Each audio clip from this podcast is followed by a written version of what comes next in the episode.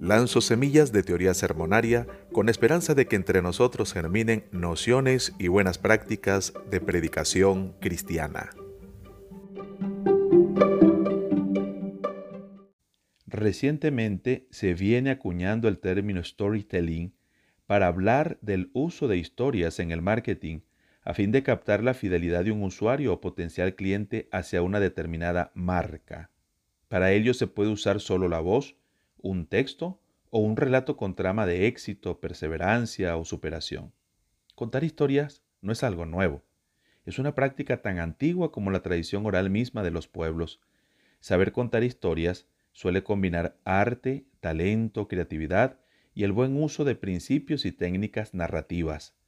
Hoy el auge tecnológico y digital, sumado al confinamiento por la pandemia, ha promovido el uso de este recurso por medio de los dispositivos contar historias en general, lo que más busca es la conexión emocional con las personas por medio de una narrativa cautivadora.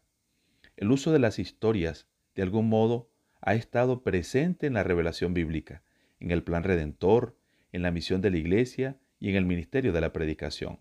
Los principales rasgos de la fe cristiana de hecho se comprenden y comunican mejor como historias. No sé de un mejor contador de historias que nuestro Señor Jesucristo. Su ministerio docente recurrió de modo especial al uso de parábolas, esas historias breves de casos reales o factibles que mostraban los rasgos del reino de Dios, conectaban con las realidades de los oyentes y demandaban una respuesta comprometida. Sus historias son tan buenas que hasta un niño capta sus tramas básicas. En ocasiones, debido al pecado, o los límites humanos, como con los discípulos ayer, algunas personas hoy no pueden discernir lo que Jesús quiere decir con sus enseñanzas. Y esto es así en parte porque para comprender las narrativas de Jesús se requieren ciertas condiciones no solo naturales, sino también sobrenaturales. La obra del Espíritu Santo, por ejemplo. El uso de storytelling en el mercadeo al mismo tiempo coincide y difiere con la predicación. El marketing, por ejemplo, apunta a un producto, a colocarlo. La predicación a una relación personal y transformadora con Dios y su palabra. Storytelling se basa en una transacción.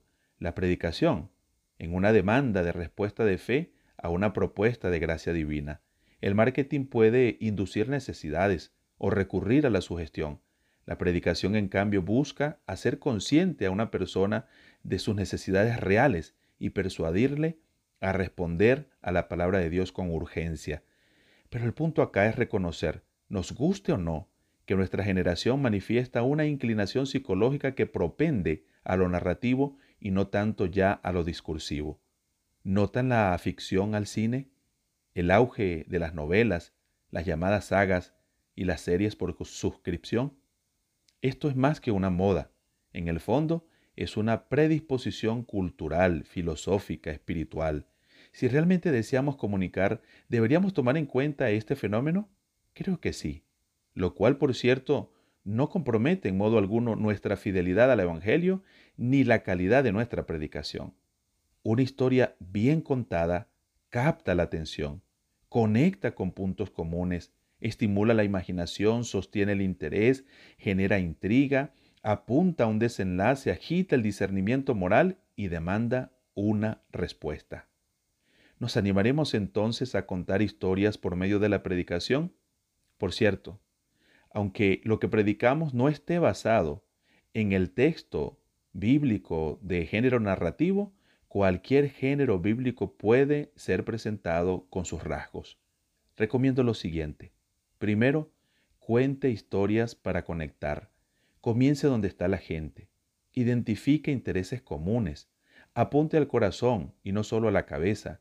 Tome en cuenta los miedos y las esperanzas. Segundo, conecte para inspirar.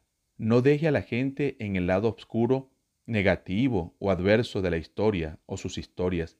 Inyecte esperanza, ilumine, anime, muestre posibilidades, construya puentes, abra nuevos horizontes. Tercero, inspire para cambiar. Invite a la acción. Muestre el cómo, al menos en dos sentidos que sus oyentes, videntes o lectores se abran al actuar de Dios en sus vidas y que ellos hagan su parte también para ver sus vidas, relaciones y circunstancias modificadas, mejoradas y transformadas. Finalmente, todo predicador o predicadora, antes de pensar en contar historias con sustento bíblico a otros, debería comenzar por saber contar su propia historia o testimonio de fe con el Señor y su peregrinaje cristiano. Cuando la historia narrada es coherente con la vida de quien la narra o cuenta, entonces otros se sentirán más atraídos y hasta desafiados a rendir su lealtad al Señor Jesús, ese que todavía tiene el poder de escribir nuevas historias en las personas, en las familias, en las sociedades y los pueblos.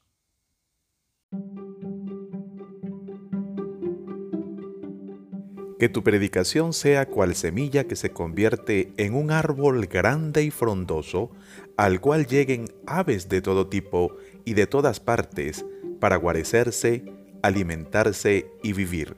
Yo soy Richard Serrano y esto ha sido Proto Sermones.